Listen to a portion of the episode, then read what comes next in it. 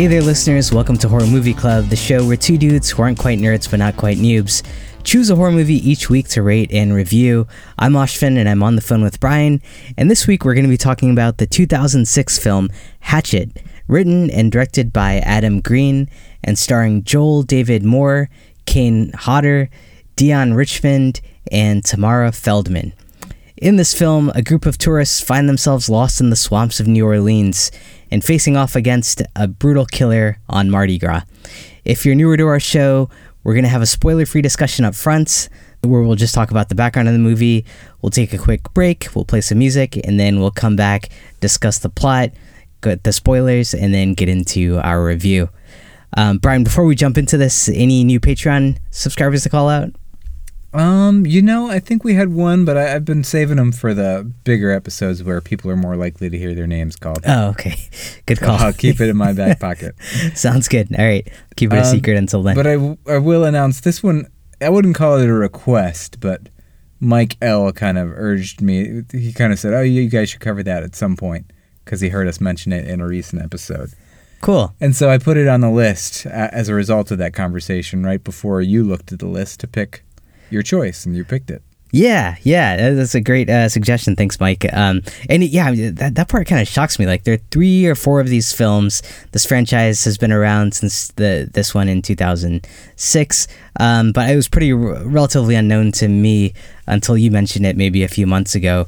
Uh, was this has this been on your radar for a while? Um, yeah, it has. Just because I feel like people talk it up a little bit in in horror circles, and there's some toys. I I feel like I've heard Victor Crowley mentioned. He, I think part of the reason it gets talked up is because he is. We've talked about in other episodes, and I think the reason we brought this up in a recent episode, there aren't that many slasher icons post 1980s, mm-hmm. like slasher villains who are iconic. And I think that Victor Crowley, the villain from Hatchet, comes closest. Yeah. Until you get to Art the Clown. Yeah, yeah, that's fair. I mean, yeah, when you think about franchises with new killers, uh, this one definitely makes that mark. Though, how many people know about this? I mean, I I didn't know about it. Uh, the the box office numbers are low. The franchise has basically all gone to direct streaming or DVD. Like, uh, how well known is this film? Yeah, I mean, I think it's not super well known, just among hardcore horror fans, probably. Okay, like but Mike L. People can let us know too. Yeah, like Michael. Yeah, I'm, I'm curious because uh, obviously they did something here to win the rights to uh, yeah keep keep the franchise going, and there are four films. Um, I'm sure you've. Do you happen to know the years that each of those films came out? Hatchet in 2006, Hatchet 2 in 2010, Hatchet 3 in 2013, and Victor Crowley in 2017. Cool. And like you said, the box office is low. It only got 208,000. At least that's what's on Box Office Mojo on a budget reported of 1.5 million. Mm-hmm. But it only played in 93 theaters. So it didn't have much of a release. Uh, I heard Adam Green say that there was zero promotion for it. Right. So its box office is a little bit misleading. It also had an NC 17 rating for a while. So hmm. it sounds like some theaters were not willing to take it. It eventually got cut to an R. I don't know the whole story there, but yeah. the director Adam Green make it made it sound like some of the bigger chains chains just were a no go on it because of that NC seventeen, even though it ultimately was released with an R. Interesting. Yeah, yeah. Two two things on that. Uh, so yeah, the, the box office is so low and limited release. Did you see the rental uh, revenue though, and how much it made on sales? I didn't see that. No. I think it made six million on rentals and eight point two million in sales. So, uh, yeah, very limited box office number, but definitely made out pretty well on on the home viewings. And then, yeah, in terms of getting promotion, I, I think it brings up a really interesting point around what was going on in horror around that time in 2006, 2007. Um, you know, like we were talking in our 2022 review, like how many films we saw like in the top 30 of, of like the box office, right? Like you had Nope, Smile, uh, Black Phone, etc. Like at, at, least three or four movies. Yeah. Um, but you you look at like the few years like 2005, 6, 7, all you see is like a Saw part 2, 3 or 4 or something, like one film. They're like I feel like this was like a very low period for horror and a lot of like uh distributors or studios weren't taking gambles on like funding a new franchise or anything. Uh, you, you get that sense?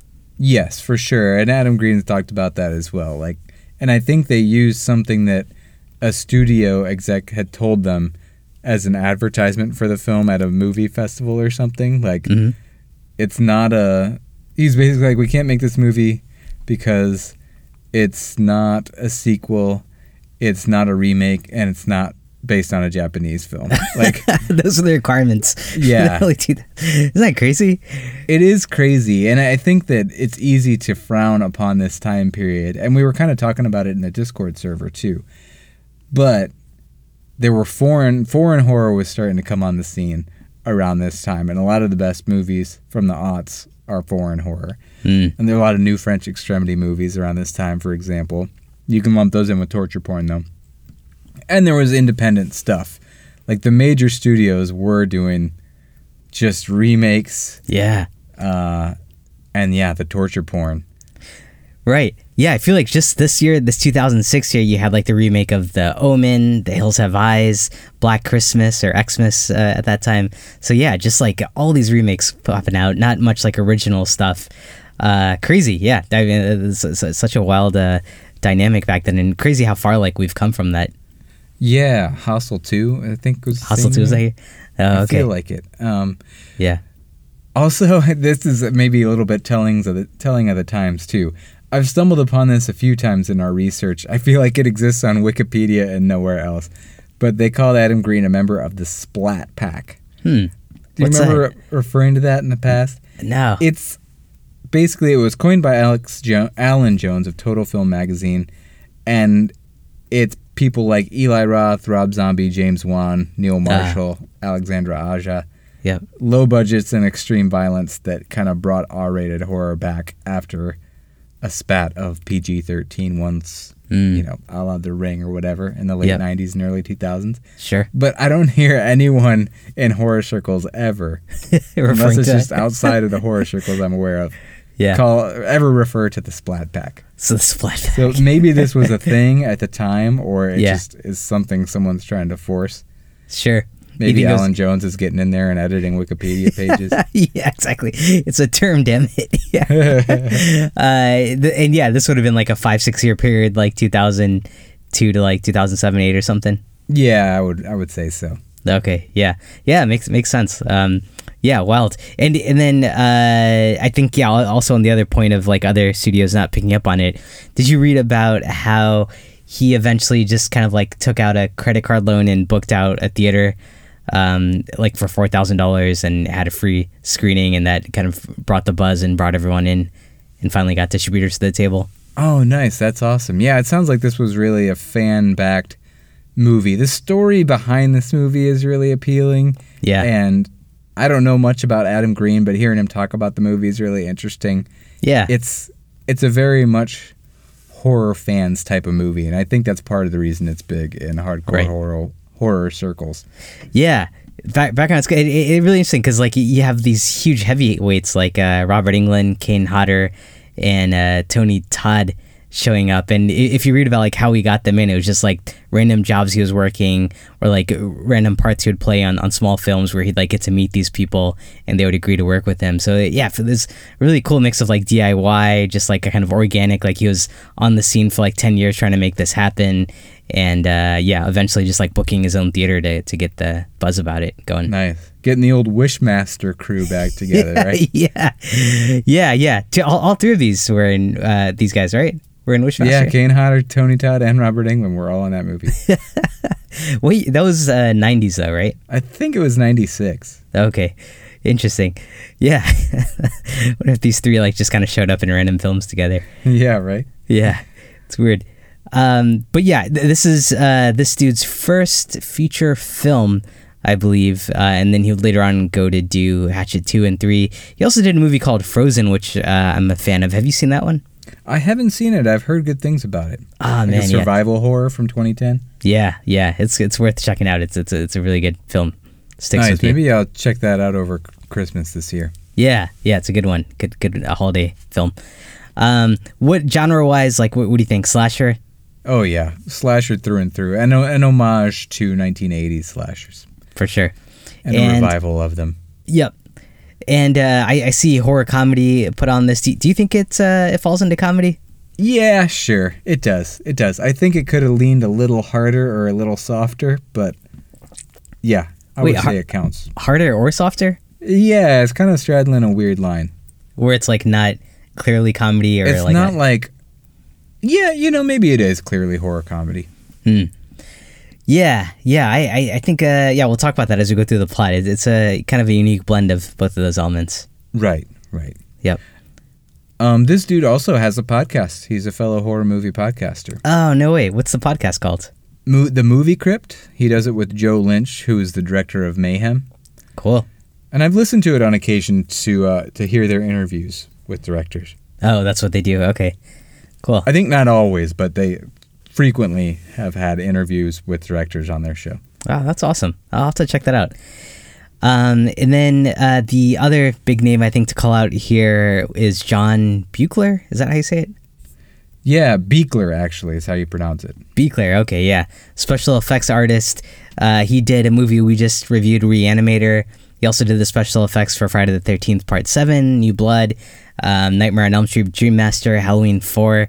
So, uh, yeah, kind of a heavy hater on the special effects side. Yeah, for sure. He directed Friday the 13th, Part 7, The New Blood as well. Oh, damn, really? Yeah. That's right. incredible. Yeah, he passed away in 2019, sadly, but he's done a lot of great effects work. And this is, I mean, just if you're one of those people who listens to the first part and then goes, maybe you'll watch the movie based on that, this is a very effects driven movie, and the effects, I think, are universally praised. There's mm-hmm. great practical effects in this movie. They really are. They stand out. And I think the dude was uh, at Adam Green was against using CGI, and, and you can kind of tell as you go through this, like these are all great practical effects. Yeah, I think he had. He seemed to have a lot of pride in the movie. I mean, I think any good director does, but he had a certain way he wanted to do it. He honored that. He honored the people he was working with. It seems, at least in the way he speaks about it. I've also noticed, I don't know if this was intentional or just my imagination, the end credits went slower than usual so you could actually read oh. everyone's name and the jobs they did. Nice. I just have a feeling he was kind of like, we're doing this, we're doing it right. And I, I want to like pivot horror into a new direction or maybe back into an old direction. Sure, sure. So he had like a clear vision and yeah, kind of uncompromising on that. Yeah, I get yeah. that sense at least. That's cool. Yeah, I wonder if that carries through for the rest of the franchise. Um, Even the rest of the franchise, I I can't speak to that. I haven't seen it, but right. he wrote, produced, and directed all of the all of them, with the mm-hmm. exception of Hatchet Three, which he wrote and produced but did not direct. Ah, okay, okay, cool. Damn, good for him. Uh, and uh, what? Oh, any of the cast here that you're familiar with? Um, I recognized Joel David Moore who's from Dodgeball and Grandma's Boy. Hmm. He's also got a role in Avatar and Avatar: The Way of Water. No way. yeah. Oh, dude, and Joshua Leonard, who played Ainsley in the opening scene, mm-hmm. uh, Robert Englund's son, he's Josh from the Blair Witch Project. Oh, uh, was Josh the camera guy or the audio guy? Oh shit! I can never remember. Even when I'm watching Blair Witch Project, I can't keep track of which one's the camera yeah. guy and which one's the audio guy. But yeah, uh, that's really cool. I, yeah, I feel like I never see those three in another film. That, that's awesome. I know, right? Yeah, so that, that's interesting. Cool, cool, nice. Uh, what other background you got for us? Uh, I don't know if you mentioned Rotten Tomatoes, fifty-five percent from critics, forty-five percent from users. Mm-hmm. Um, I was listening to an interview with Adam Green where he made it sound like the MPAA was just a total dick to him. And just like kind of almost using him as an example because he wasn't from like a major studio movie. Mm. I couldn't quite piece it all together and didn't have time to research it more, but it sounded like he had a really rough experience with them. Ah, that's tough. But yeah. I believe what we watched and what is available widely now is the the NC-17 cut. Okay, cool. So good news there. He came up with this hatchet face origin story at age eight at a summer camp. Right. Uh, the, the villain's not called Hatchet Face in the movie, but I think that was the story from camp. Is oh, there's a villain Hatchet Face, and then I think he made up the backstory. Oh, okay, cool. For the rumored villain or whatever. Yep. Uh, both of which, I mean, uh, what would you say on like level originality? I mean, it sounds like something an eight-year-old come up with after watching like Friday the Thirteenth or something, right? Or like The Burning. It does, yeah, but it's also pretty impressive to come up with when you're eight. I guess. Yeah. But it does have a lot of similarities to both Friday the Thirteenth and The Burning. yeah, yeah. You could definitely tell the influence. Yeah, which is fine if if it serves as an homage to those type of movies. Sure, sure. That's fair. I don't have a whole lot of other stuff I want to touch upon. If uh, you don't have anything else, I'll do the Ohio connection. Let's hear the Ohio connection. All right. Every movie we watch is connected to our home state of Ohio by our friend Alex, who owns the Jukebox Bar and Restaurant in Cleveland, Ohio. And Alex says Hatchet is a slasher film written and directed by Adam Green, starring longtime character actor Joel David Moore. Many will recognize Moore for his portrayal of Dr. Norm Spellman in the Avatar film series, as well as prominent roles in the films Dodgeball, A True Underdog Story, Grandma's Boy, and TV's Bones, and many others. In 2012, Moore starred in the political dark comedy Grassroots, directed by Stephen Gyllenhaal, poet, director, and father to actors Maggie and Jake Gyllenhaal. Stephen Gyllenhaal was born in Cleveland, Ohio. Whoa, Gyllenhaal's from Cleveland, Ohio. I didn't. Yeah, I didn't know That's good. that. Yeah, that's awesome. Cool. Cool connection, Alex. Yeah, nice job. That's great. Uh, all right, anything else, or ready to get into the plot and, and the spoilers? Let's get into spoilers. Cool. Hey, before we do though, do you mind if we take a quick break? I, I just got to check something on the laundry. Sure. All right, I'll be right back.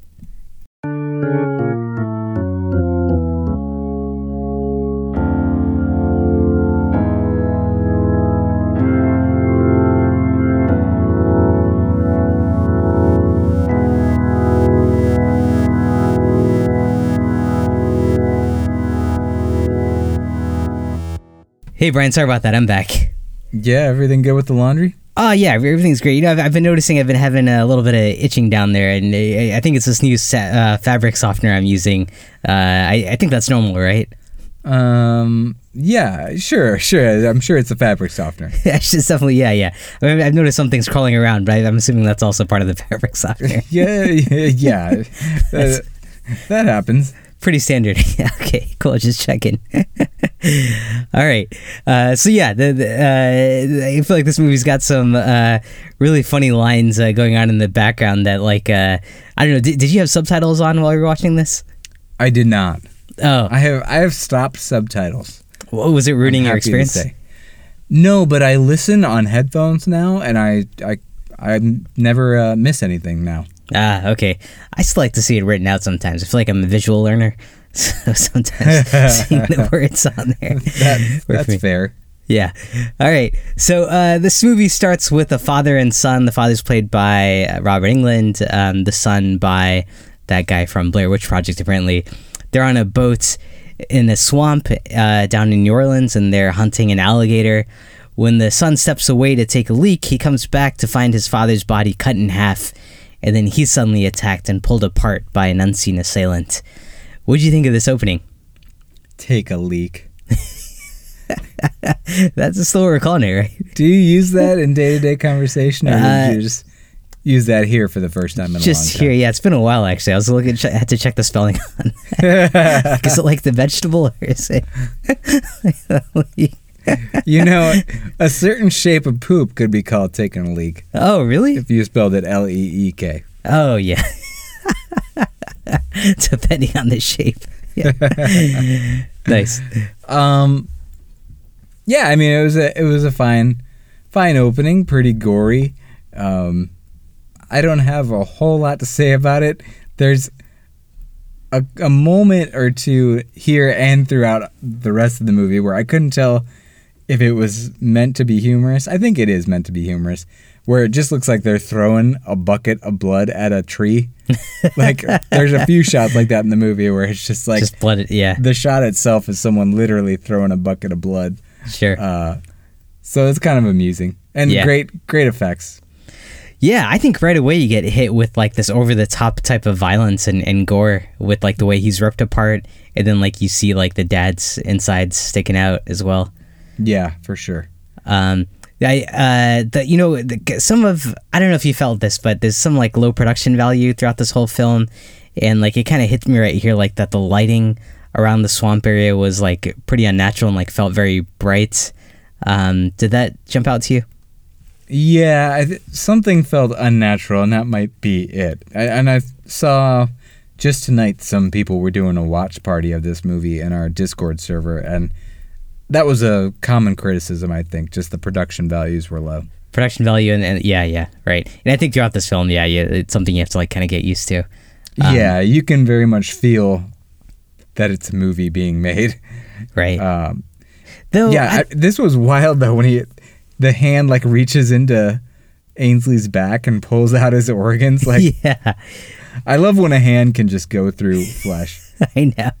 Uh, for for me, like I I didn't uh, I wasn't sure that this was like a human. I thought maybe like an animal or something. Like, were you aware? Like, were you sure that this was like a, a person doing this? Yeah, I, I mean, I kind of got the sense of Victor Crowley being a Freddy, not a Freddy, a Jason type killer. Oh, Um, okay. So you knew about like Victor Crowley going into this. I kind of had a general sense, yeah. Okay. Yeah, I don't know. Like he, all all you hear is kind of like some growling, and then yeah, like him being ripped apart. Um. So and and we are like just scared about an alligator like a, a few minutes before. So I, I thought maybe there's a chance there's like some kind of monster like uh, animal out there. Sure, but- half human, half gator. Yeah, exactly. One of those. but uh, yeah, uh, decent enough opening scene. Um, then the credits kick in, and you get your 2006 techno music, uh, which was really cool back then, but not so much anymore. I think, unless you're still into that. I wouldn't call that techno music. That was a Marilyn Manson song. What it was? Yeah, Oh God! All right, that's even they worse. closed with the same song. Oh my God! Uh, I meant to write down some of the lyrics. It was, it was like embarrassingly bad. so, Yeah, Marilyn Manson, like some of his stuff still holds up. I was like, oh, this is actually kind of cool. yeah. But yeah, some of it is kind of embarrassing. Yeah, yeah. I feel like his '90s stuff, like "Beautiful People" and stuff, uh, there's something like cool, like uh, pretty neat sounds and textures. But then, yeah, imagine. I thought that. "Beautiful People" and "Sweet Dreams" were both pretty unique sounding things. But then, yeah, a- as he as he went on, it was just like, oh man, yeah, you still stop. doing this? Yeah, yeah. Uh, going back though to the low production value, um, would you consider this a low budget film given the budget was like 1.2 million? yeah. I think that's commonly still thought of as a low budget movie. Okay, okay, so we can forgive some of that here. Yeah, I think anything under five, maybe even up to ten, is considered low budget these days. Okay. All right. That sounds good. So then we jump to our main characters who are hanging out in New Orleans and it's Mardi Gras. So we're um, shown a lot of uh, women with their tops off, typical kind of Mardi Gras behavior happening on the streets, a lot of drinking going on. And our main character, Ben, is hanging out with his friends and he's trying to forget about his ex girlfriend who just dumped him. He is bored of the whole Mardi Gras scene and he drags his friend Marcus uh, out to sign up for a haunted boat ride um, that he's heard a lot about. And this is where we get a quick cameo where they run, run into uh, Tony Todd, who is supposed to be uh, a tour guide, but he is shut down due to insurance reasons. Uh, I, I like this cameo here. What, what did you think? I guess it's kind of funny. I don't know. I, the opening sequence here, after the like cold open, just the humor was not landing for me It wasn't, yeah, yeah. I mean, because these guys all suck, right? Like this this main character and his friends, yeah. like yeah, they suck. I mean, it stinks of that aughts vibe that I talked down upon. I won't bring Carson Daly into this episode. you sure? it very much has the same vibe as like the Wrong Turn, Eli Roth sure. era of movies. Yeah, it does. But um, I can't like I feel like compared to Wrong Turn, this one uh, maybe because this is more of a, a horror comedy too. I think is making more fun at at, at them at their expense uh, versus maybe Wrong Turn was like taking them more seriously. Yeah, that's true. This definitely has more character than Wrong Turn, Yep, yep. and the characters have personalities. Yeah, and it, you know, yeah, I, I felt the same. way. Like I hated these guys to begin with, uh, but then like some of that banter between them gets kind of fun. Like he tells him the story about like the girl he slept with that had crabs, but she claimed it was like fabric softener, and like th- th- there's just some like good scripting and like writing that's going on here where they're just kind of like digging at each other. Uh, so I enjoyed some of that. Did you like that? I didn't really care for that. No. What you didn't care? I, yeah, just like I feel like combined with like, hey, here's a bunch of boobs everywhere, or just like oh, this is just another like crude teen horror Yeah. movie from the aughts. Like it didn't differentiate itself from like Hostel to me that much. Sure. Yeah, I think you had that complaint in Hostel too. Um, but I don't know. For for me, for some reason, like both of these movies start out with really hateable characters, but something about like their dialogue uh, just kind of feels like really rich and like the uh, yeah the, the riffs that they have within each other just kind of builds out their character a little bit more. And uh, yeah, I, I don't know. They, I, th- I think it, it it makes a fun dynamic that helps pull you into them. Sure, But that's hear you. That's fair. I mean, effort is put into the dialogue to Yeah, make that's funny a- lines and develop the characters and the relationship. right. That's effort is put in. I just wasn't wasn't vibing with me. Got it. Okay. So uh, they get on this boat ride that's led by this tour guide named Sean. Uh, he, we as the audience, we can tell that this guy Sean is like pretty amateur on in his knowledge of uh, these tours, um, and this he's like reading notes off of a note card. Um, also on the boat ride with them are other characters, which includes Misty and Jenna, who are two aspiring softcore film actresses. Is that what you'd call them? sure, yeah. uh, a film director named Doug, an elderly Midwest couple named Jim and Shannon, and this mysterious local named Mary Beth. Uh, but yeah, what what would you think of, of this ensemble of characters?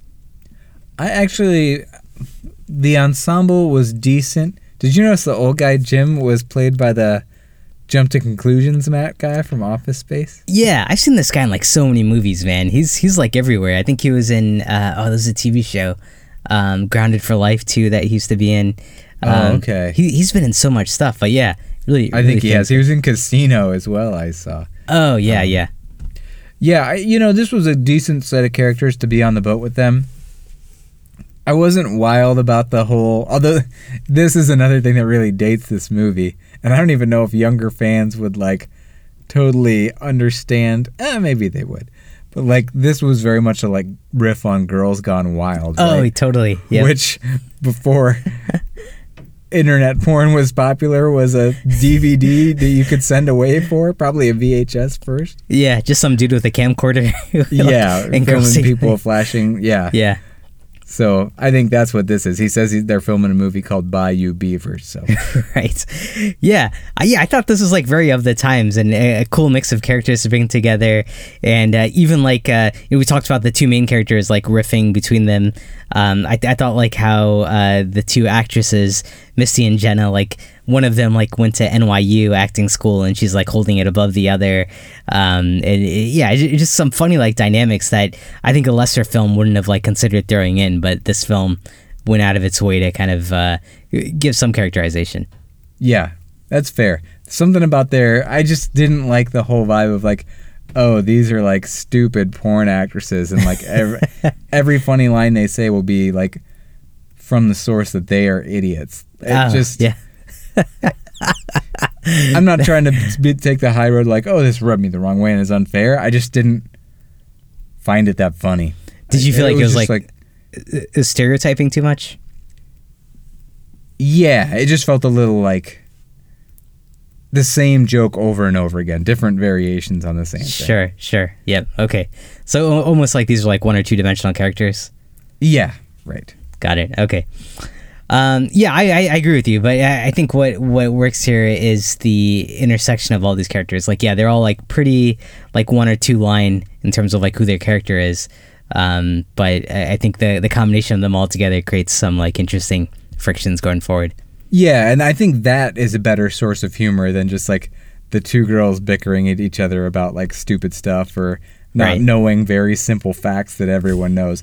Like there's a moment that I do think the comedy landed on where they ask what they're the older couple asks what they're filming and he says, Ever heard of Bayou Beavers? And the old woman says no and the old guy goes, Yeah, no. yeah, exactly. yeah, I, don't- I don't know what it was, man. Maybe, maybe I didn't uh, expect this was a comedy going into it, but I like I think that one like I, I laughed out loud. Like that was yeah, that one so- got me too. That was good. yeah, that got me. And and just like the the way the humor is delivered, it's not like punchlines.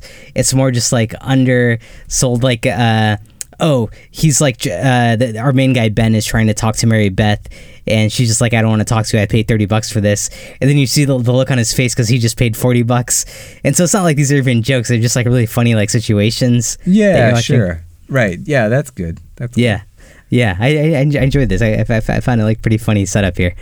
I also found it pretty funny how awkward Ben was, like trying to make conversation. Like, Yeah. do you have any pets? And then his, you see his buddy's hand Just like come smack out and whack him on his the head.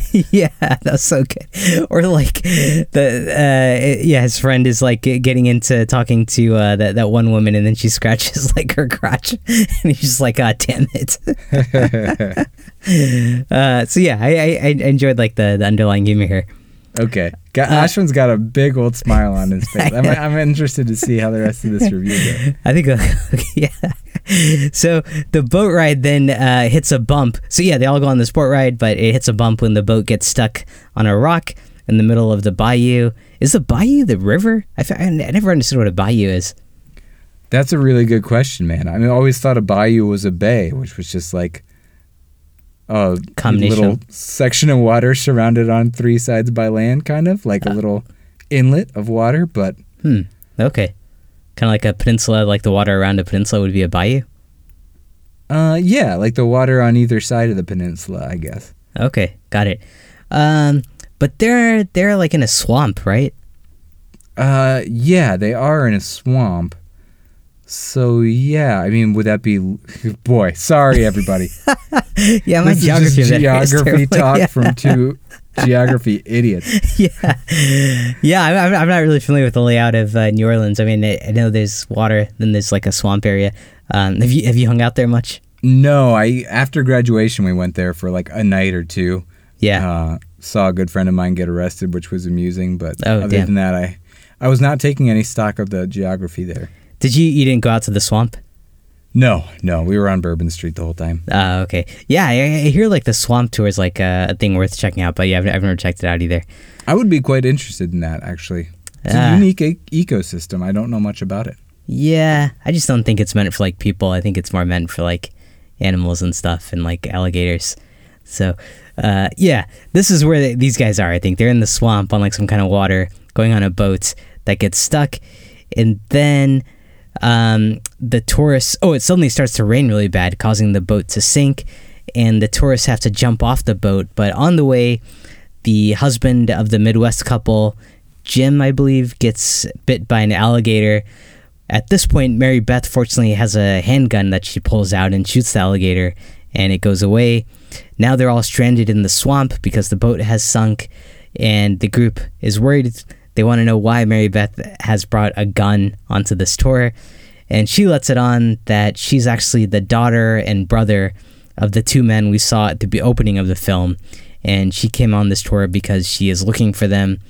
At this point, she also warns them all that these are the woods that are haunted by a person named Victor Crowley. And we get this backstory that Victor Crowley was this kid that grew up in the area, by, uh, raised by his dad, but kids made fun of him because of the way he looked. And one day, the kids burned the house while he, Victor was inside. And while he was trying to get out, he was accidentally killed by his dad, who was trying to open the door with the hatchet and uh, rumors exist now that he now haunts these woods. Um, uh, what do you think of this backstory? I, I thought it was like very familiar to like other films that we've seen, but what, what did you think? It is. It's very reminiscent of the burning in Friday the Thirteenth, like we said. Right? Okay. Um, and it's pretty hokey in the flashback. You see Kane Hodder playing his dad, and he's like sitting in a chair, and then he just disappears with like a dissolve cut to like yeah. show that he like spent the rest of his days just wasting away in that house. Yeah. Uh, that was a little cheesy, It is a little, But- yeah. but it's fine. It works for a slasher backstory as an homage. It, it makes sense. What did you think?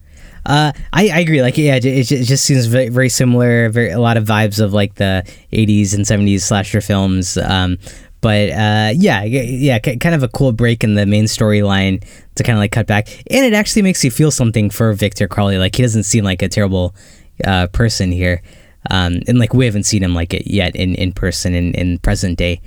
But I don't know if it, like did, did it make you like kind of uh, sympathize for him at all? Yeah, sure. It's a sad backstory. Yeah, It is a very sad backstory. Hey, one thing that's really interesting. Uh, you know who plays Victor Crowley in these younger episodes when he's younger? Yeah, a woman who eventually married Adam Green. yeah, isn't that crazy? yeah. Oh man, Riley or Riley Rileah Vanderbilt. Yeah, yeah, exactly. Yeah, that's, that's wild. I know that's crazy. um, so they come across this old house, which Mary Beth tells them was Victor Crowley's old house. Oh, actually, one other question for you. Um, I thought the flashback implied that Victor Crowley was killed on Halloween. Is that right? Yes, it, it was Halloween night. That's true. And so, if they're talking about his ghost coming back and like this being his night, are we to assume that this is also a Halloween night? I did not gather that he came back like once a night. I just thought it was all like these are his woods. Like oh, got it. He just anytime of year, baby. Got it. Okay, okay. He's 365. Yeah. Day or night. Yeah. He's around there.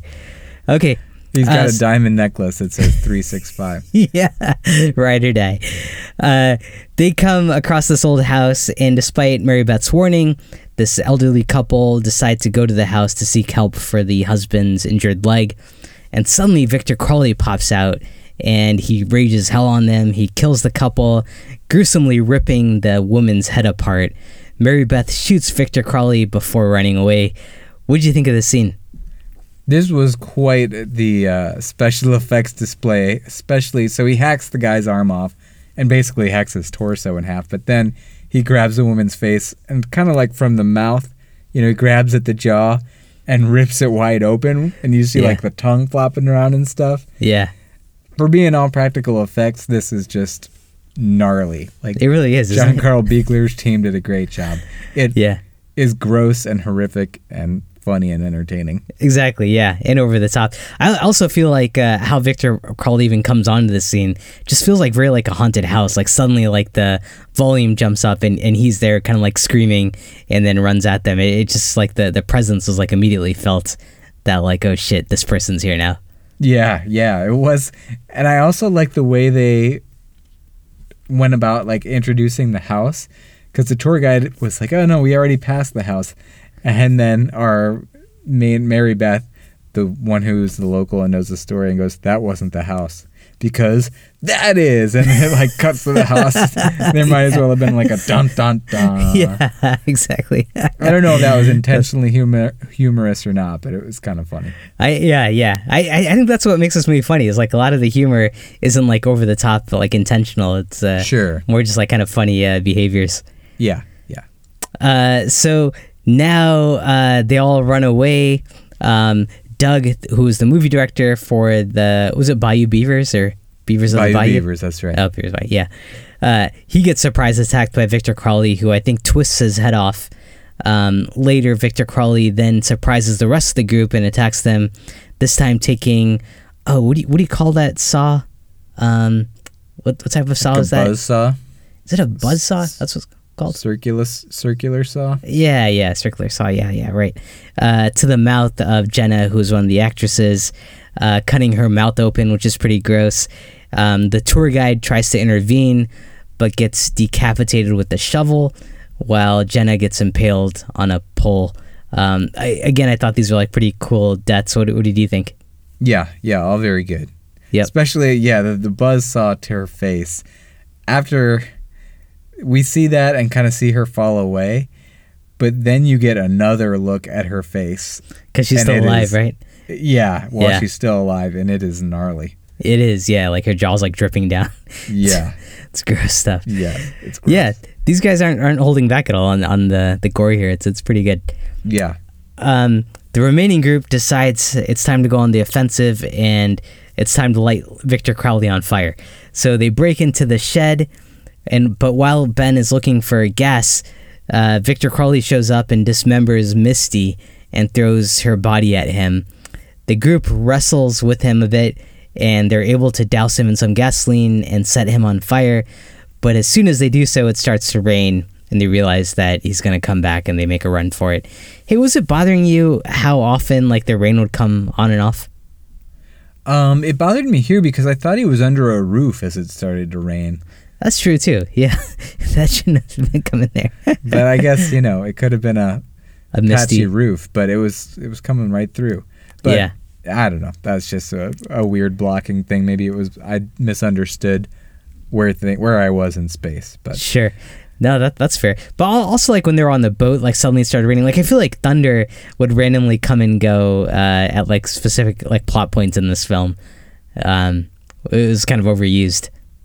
Yeah, I could see it. I could see the weather being pretty sporadic down there in the bayou, though. That's true in the bayous. For how much I clearly know about that area. with those three sides of water and the one land between them. Yeah, it's all kinds of crazy weather patterns.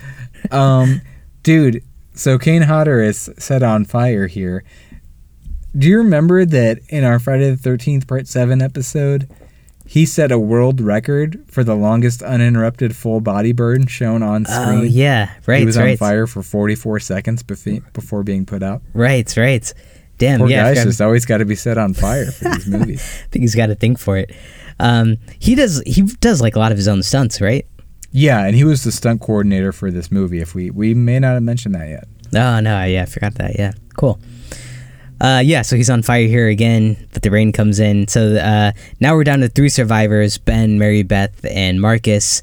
Um, so they're on the run. They make it to the cemetery, where they're again faced off with Victor Crowley, who shows up and chases them around.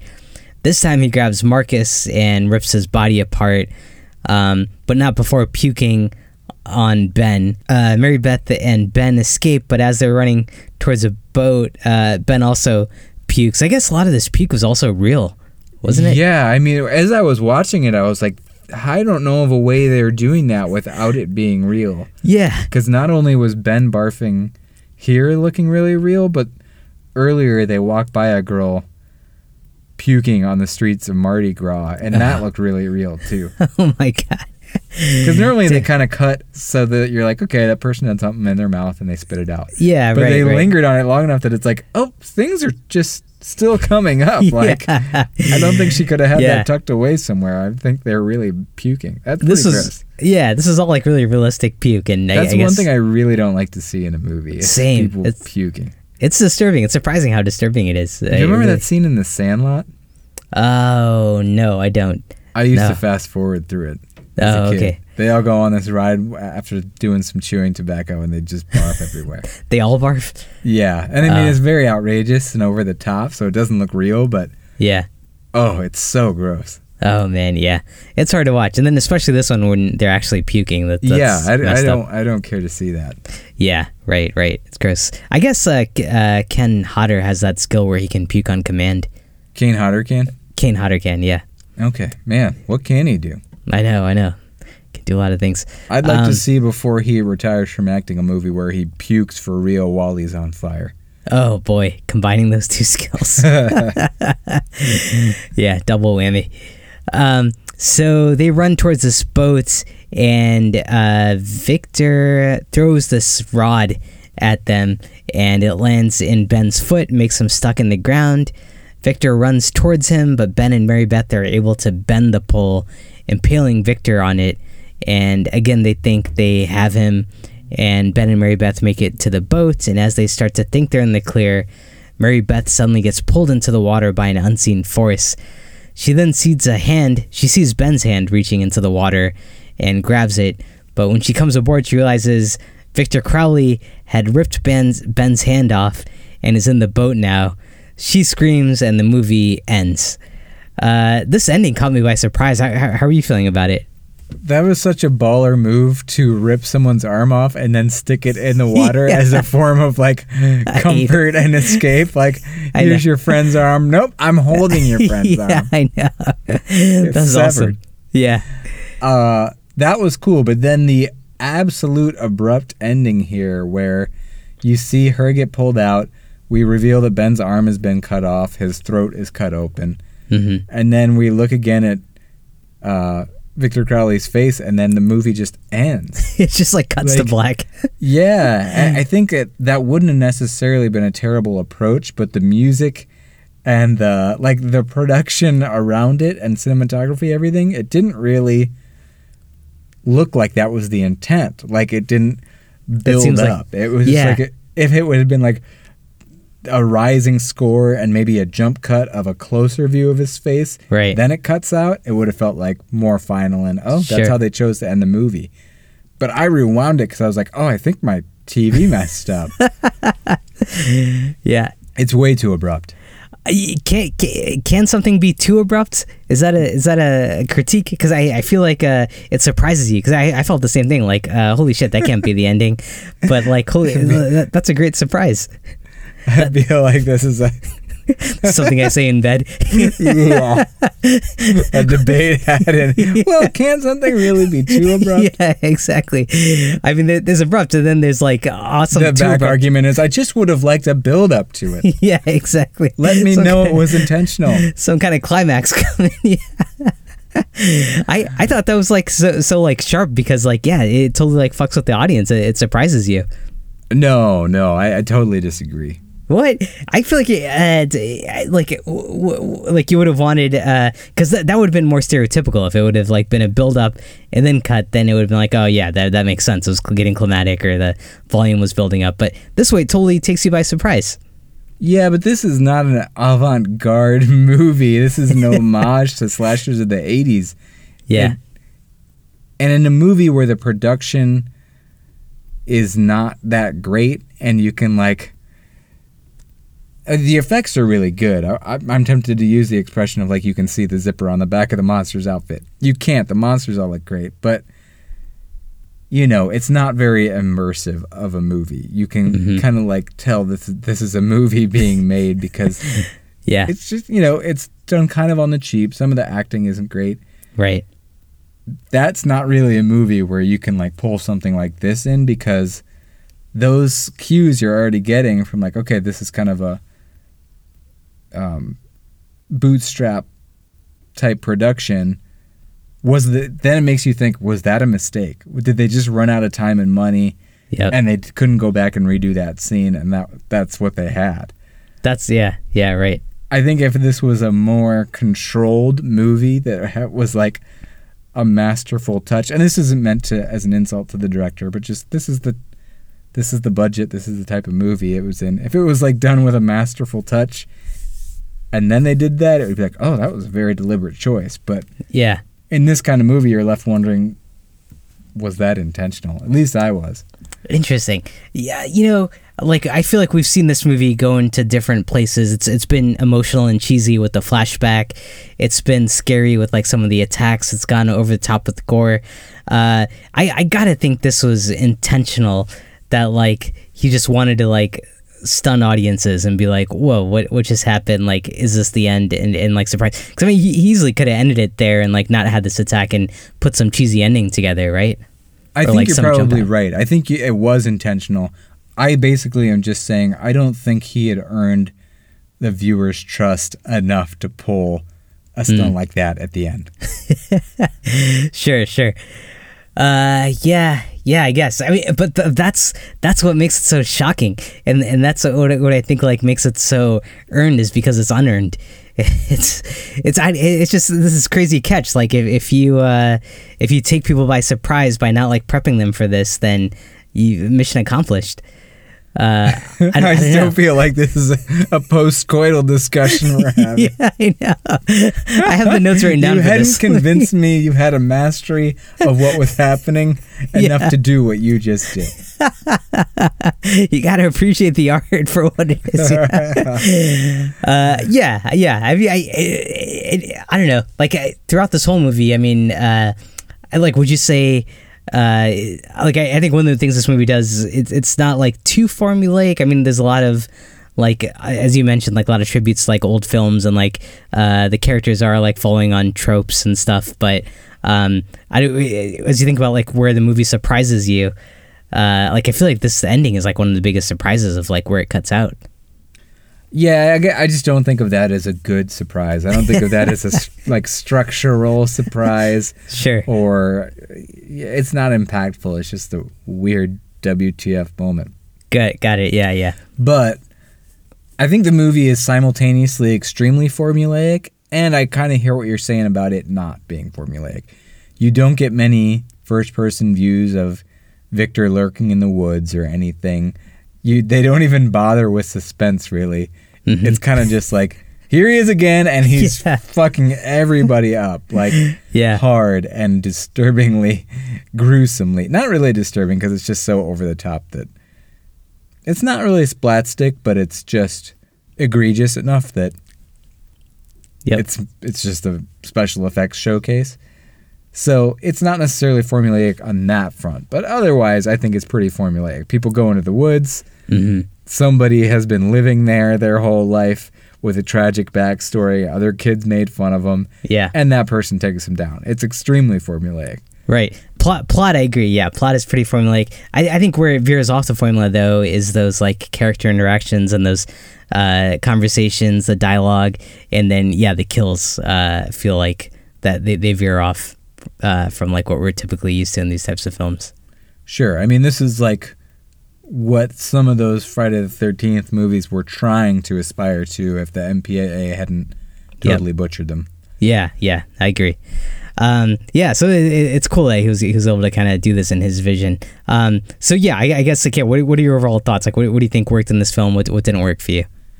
I think the acting was a mixed bag. Like some of the side characters didn't give great performances, but then like I don't know, some of it seemed okay towards the end and as it, once you got going, like Joel David Moore was pretty decent. Uh, Tamara Feldman, who played Mary Beth, I think she was actually pretty good. Like she Yeah. was maybe the best actor in the bunch, in my opinion. Mhm. Um, so with those two as the core of the story, it was kind of helped you overlook some of the other underwhelming acting. Um, Yep. There was also just a lot of humor that did not land for me at all. Um, like they just kept trying to milk the same joke of these women being stupid. Uh, That's. I actually thought they're really smart. I, I never felt like they're really stupid. Oh man, that, that one conversation, like I'll call the police and have them bring the cops in, and like make two, and, and like that one woman like thinking they have the same thing, and then that that that one other. stupid. I mean, she, how can you think they're smart? That was the joke was that she was so stupid. she Uh, thought the police were different than the cops. I mean, I thought she made some valid points. Like they're two different names. Like wh- wh- why are they called two different things? Like maybe there's a separate unit of cops that Come Oh man, I, I think okay, Okay. okay. You are the Bayou Beavers yeah. women. That's my audience. This is Yeah. the closest you come to seeing yourself depicted on, on film. exactly. Dude the, the the other woman like uh she's all about going to nyu and then there's like a character turn where she's like oh i was lying this whole time and everyone everyone's nyu i actually went to some other school which i think the director actually went to. Yeah, I didn't realize I di- didn't quite know what she said, but then I saw that he went to a school called Hofstra, and that's Yeah. what she said. Yeah. yeah So so, that I, was like I- an in joke, a dig at himself. yeah and and like the the cell phone the ringer was uh i don't want to wait uh that song from like dawson's creek i think From Paula Cole. Yeah, from Hong Kong. So I don't know. I, I don't, they never struck me as stupid. They, I, I thought they were like uh, pretty funny for their times. Okay. Yeah. Okay. and maybe the cops are the people the police call when there's something they can't handle. Have you ever thought about this? I'm sorry. You called the police. You want the cops. Yeah. Let me give you the number. We Put you on hold for a second. Yeah. uh, I, yeah. So uh, yeah, the humor didn't always land with you. Then that's that. That that's that's a weakness for you. Yeah, correct. And it, you know, as much as maybe there were some humorous moments that came from the characters interacting with each other, like the disparate type characters, you know, the sweet old couple interacting with the Bayou Beavers ladies, but a good chunk of the dialogue and character interactions was just bitching at each other the whole time mm. about no we're doing the wrong thing. Don't do that. Like you're stupid. And it just Yeah. got really old and nobody had a great arc which i wasn't quite expecting from this movie so Right. it's not like a giant disappointment or anything but they could have done more than just bitch at each other the whole time that was time that the movie spent on something and i feel it could have been spent elsewhere That's a good point. Yeah, once like the violence kicks in, it is mostly them just kind of ripping each other apart. Except you do get that uh, scene where they're like, uh, kind of like telling their truths, right? Like one, they figure out like that one director was just like a dude who worked for, as, as like a salesman. He wasn't actually like a film director, and uh, the, I, I guess that one girl had like fallen for that a few times, and then the other one, the college thing. So, uh, but yeah, otherwise you're right. They're they're mostly just kind of bickering or or like planning around like how to get out of it. Um, there's some arc. Uh, I feel like the one emotion you do feel is Mary Beth, and she's obviously hit with sadness because she recognizes her brother and father have died. So uh, yeah, they find their dead bodies in in Crowley's place. and, and, and that hits her later on in the film. You, you didn't appreciate that aspect? Yeah, I think she shows some genuine emotion here, and so yeah, I think that that her acting is the strongest then, and there is a little bit of a relationship between um, the main dude and her, and when they're in the boat afterwards, he's like, "Hey, I want to thank you for sticking with me back there," because she really could have easily left him. Yeah. His foot was stuck to the ground, and she stood right next to him as Victor approached. So. That was kind of a touching moment there that was rapidly destroyed when Victor pulled her out of the boat. Um, yeah, I, I, I'm not saying it was a total whiff, but hmm I wasn't super impressed with that stuff. Sure. Again, wasn't totally expecting to, Yep. but just th- those are the facts. Yeah, that makes sense. Uh, and yeah, I, I hear like uh, I feel like Ben, uh, he is our main character in the beginning, and we know he's going through this breakup. That's like literally never brought up again, uh, except for like a reason, like maybe why they're on this boat to begin with. But outside, like yeah, I, I guess I've expected that storyline to come back into place at some point. Yeah, sure. They could have done that a little stronger. Did you notice the score just like totally didn't fit sometimes? There was like sweeping adventure music Yeah, every once in a while that just felt very out of place. Sure. Yeah, it did. I thought that was part of the comedy. Uh, it, it was like the the score and the thunder and like the sound effects sometimes Uh, yeah, that just that struck me as just off. yeah, it made it feel a little cheap. Yep, yep. Yeah, I, I, I agree with you on the on the weaknesses. Like, there's definitely like a cheapness uh, to the production. Uh, I, to me, like lighting the whole time, like it's so bright when they're wandering around in the swamp. It's almost like there's like a spotlight on them, where like you can see like where the lighting's coming from. That just feels unnatural. Um, and then I agree with you on like some of the acting and uh, um, the the the uh, the character lack of character arc sometimes. Yeah. One uh another moment I wanted to call out that got a audible chuckle from me is after they impale uh, Victor Crowley with the spear that's also impaling our main character's foot. He like falls into the spear and he's like dead for a moment and then just coughs up blood right in the main dude's face. Why can't I Yeah. ever remember this main Ben? guy's name? Ben. Yeah. That was good comedic timing. I, I Yeah. chuckled pretty hard at that. Yeah, because that was like twice that he like peeked in his face or something, right? Yeah, I would have preferred more humor like that rather than the dialogue. Like your nipples are stupid type dialogue between them. no kidding. I love the the dialogue uh, comedy. You like the more uh, physical blood being coughed on someone comedy. I do. I, I think in in horror I well, I like both, but I think I just thought that it wasn't working Hmm. in the script, like the dialogue comedy and a couple times the splat stick type stuff did work for me. Sure. Uh, another big like c- driver of the comedy here is the tour guide, uh, whose name is Sean, and like yeah, this whole time he's like talking with like this exaggerated Southern accent, and then suddenly we find out that he's like from Detroit and he just like moved down there like a day or two before, so he's like this big fraud. Uh, I, I kind of found that to be pretty hilarious, but what were your thoughts? Yeah, no, I didn't. I, as a plot mechanism, it works fine, but I didn't find any humor there. Interesting. Okay, so Brian's sense of humor, uh, more around blood being coughed in people's faces than smart jokes. They're Okay. just the uh, their jokes just weren't that smart to me. This is where we've disagreed in the past, though. Humor and Yeah. humor is so hard to define or even review. Like all you can say is, "I didn't find that funny," or like the joke Yeah. wasn't funny.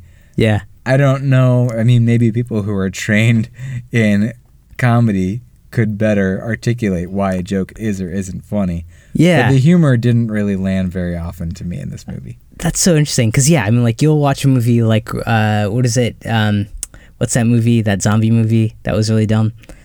Um, Oh, the dead don't die. no, the Army other of the Dead. no, the other one. Uh, Return two, of the Living Dead. Return of the Living Dead, yeah. And you like find that hilarious, right? And Yes. and I wouldn't understand any of those jokes, and then this one will like crack me up. But uh, yeah, it's, it's not your style. So yeah, I, I guess it's very like stylistically preference. Or, yeah, we're, individual yeah, we're on a little bit of different pages with our humor. yeah, we'll we'll get there someday. Yeah. Uh, cool. Um, given the genre of this film, uh, so yeah, it's, obviously it's not very original, but um, like what would it like? I mean, yeah, what, what's what's your what's the max like potential a film like this can have? Like, can it be like an amazing film, or because it's kind of like paying tribute and yeah, doing so in like kind of a a 2006 type of way? Like, can it be like an amazing film?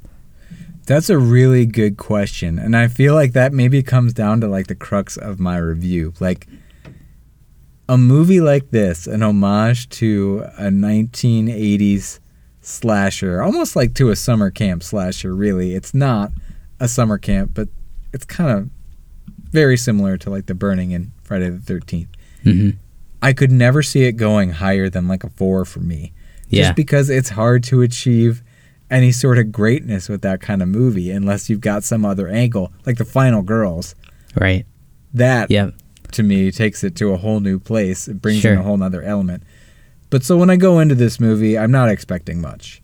Yep. And as a result, even though I'm talking negatively about it in some regards, it delivered in what I was basically expecting. Like incredible kills, great special effects work, the kind of stuff that Friday the 13th actually couldn't deliver us because they were blocked by the MPAA at every turn.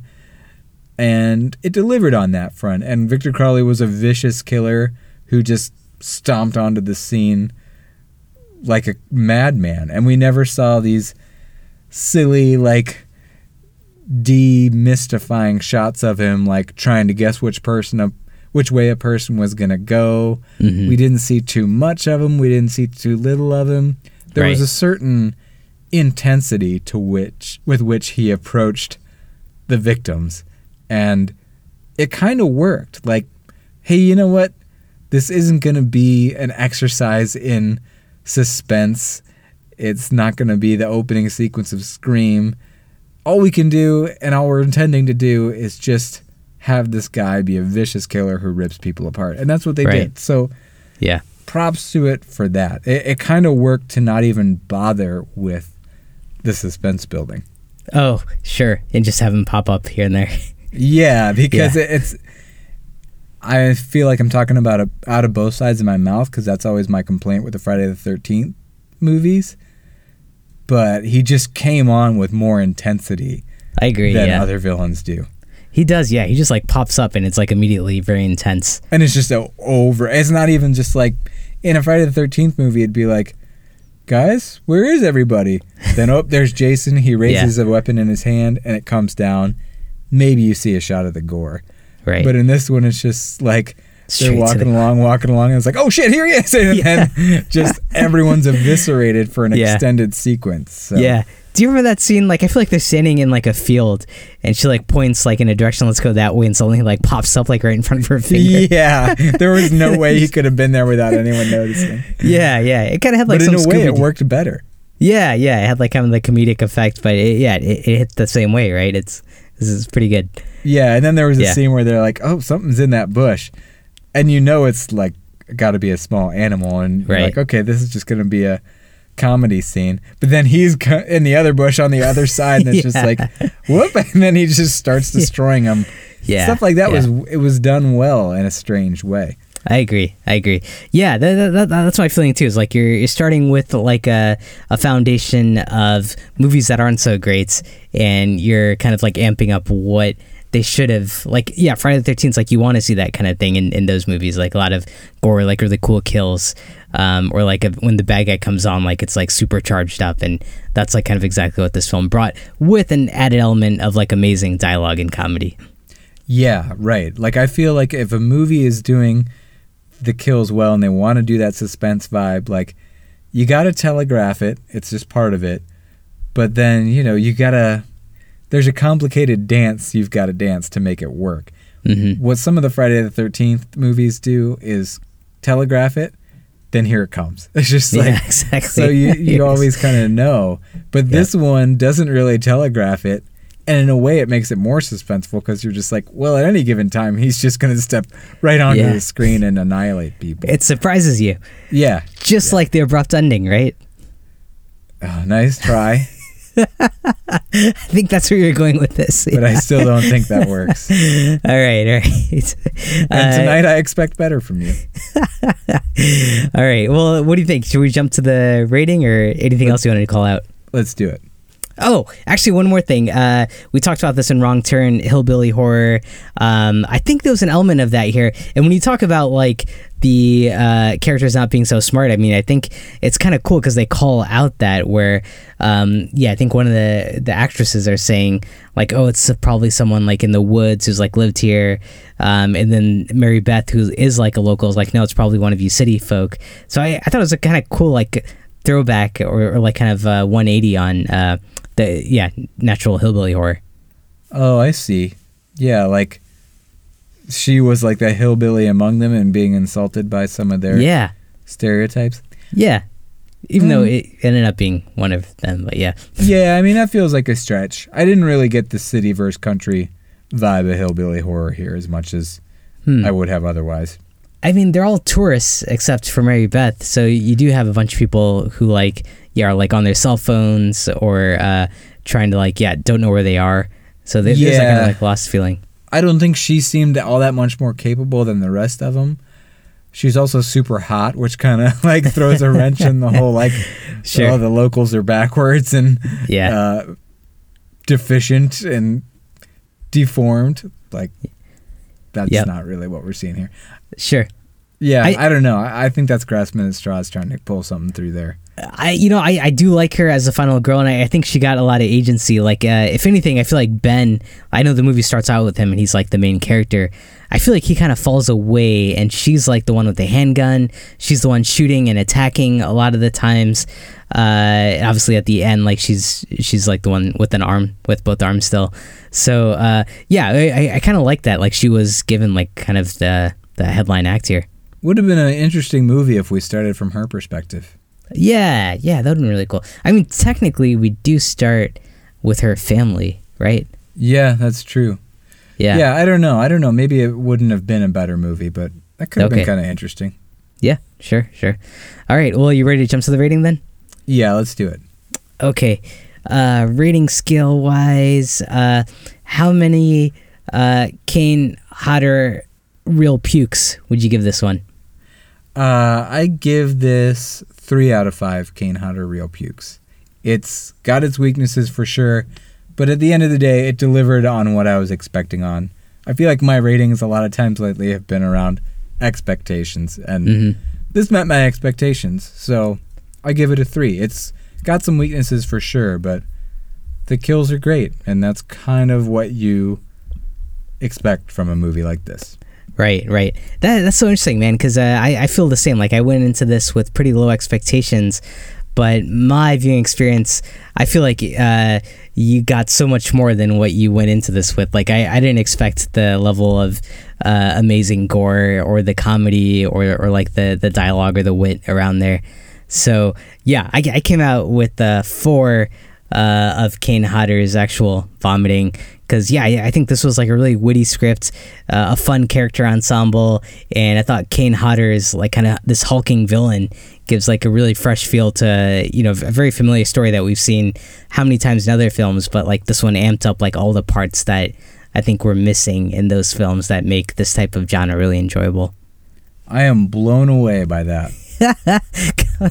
I'm blown away by your three, man.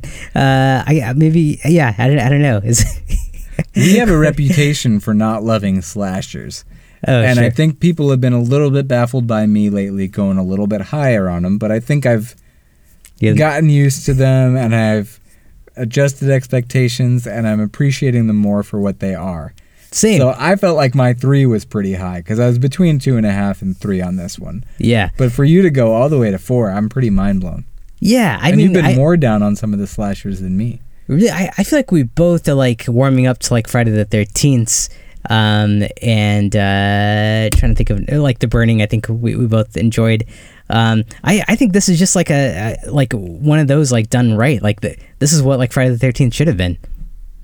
I agree. I agree, but at the same time, it has some weaknesses that Friday the Thirteenth movies don't always have. Yeah. Yeah. I don't know. I, I agree with you though, and that's why I gave it a three, which is higher than I give a lot of Friday the Thirteenth. Sure. Sure. Yeah. Yeah. All right. Well, yeah, I, yeah. The, the, the comedy angle for, for this one really hit me. Uh, I, I think it hit my brand, and uh, yeah, uh, fun fun to see these uh, characters all coming together. We haven't done many horror comedies lately, so we should do some more and see if we find ourselves disagreeing more. we should. I love when we argue about comedy. It's just like It's this awkward. so stupid, and it's probably horrible to listen to. I know. One of us gets it. There's the nothing intelligent you can say about why something's funny or not funny. I know. I know. Uh, yeah. I, I wish there was like a so we could hit on there. I don't think people listen to us for intelligence anyway, so we're probably safe there. Good call. All right. Well, uh, anything else? Wh- What do you think? Would you check out the rest of the franchise, or are you? Yeah, I'm into it. I, I'd watch the rest of them. Okay. Okay. Yeah. Me too. I'm, I'm interested. I actually have heard that the second film picks up right here at your abrupt ending that you're disappointed about. Okay. So uh, maybe that can explain where why, why this one ends the way it does. All right. But who knows? If you Uh, say so. Yeah. Any, anything else? That's all I got. All right. Well, that's going to wrap up our discussion on Hatchet. If you enjoyed our episode, please leave us a five star rating on Apple Podcasts. That's going to help other people find our show, and we always appreciate the feedback. If you want to join the discussion, you can find our social links on horrormovieclub.com, or you can shoot us an email at podcast at horrormovieclub.com. We're going to announce next week's movie on Facebook and Instagram in case you want to watch it before the next episode. We're also on Discord, where you can find us and other horror fans talking about the genre. You can find the link to that on our website. Our logo is by Amy May Pop Art. You can find her on Etsy.com as well as some cool merchandise for our show. So, highly recommend checking that out. And until next time, if you're considering taking a boat ride through a bayou, assuming you figured out what a bayou is, uh, check Yelp for reviews before walking into some random place that Tony Todd told you to walk into. Yeah, 2006. I don't know if Yelp existed yet. Yeah, those phones Probably around the like, birth of Yelp, I bet it was about 2006. You're probably right. Yeah, it didn't look like they had like a lot of smartphones then either. Might- no, might no. I mean, people had phones, but smartphones I don't think happened until 2007, 2008. Yeah, I think you're right. Yeah, damn. All right, that can be overlooked then. Yeah, you gotta trust Tony Todd. exactly. Local guide.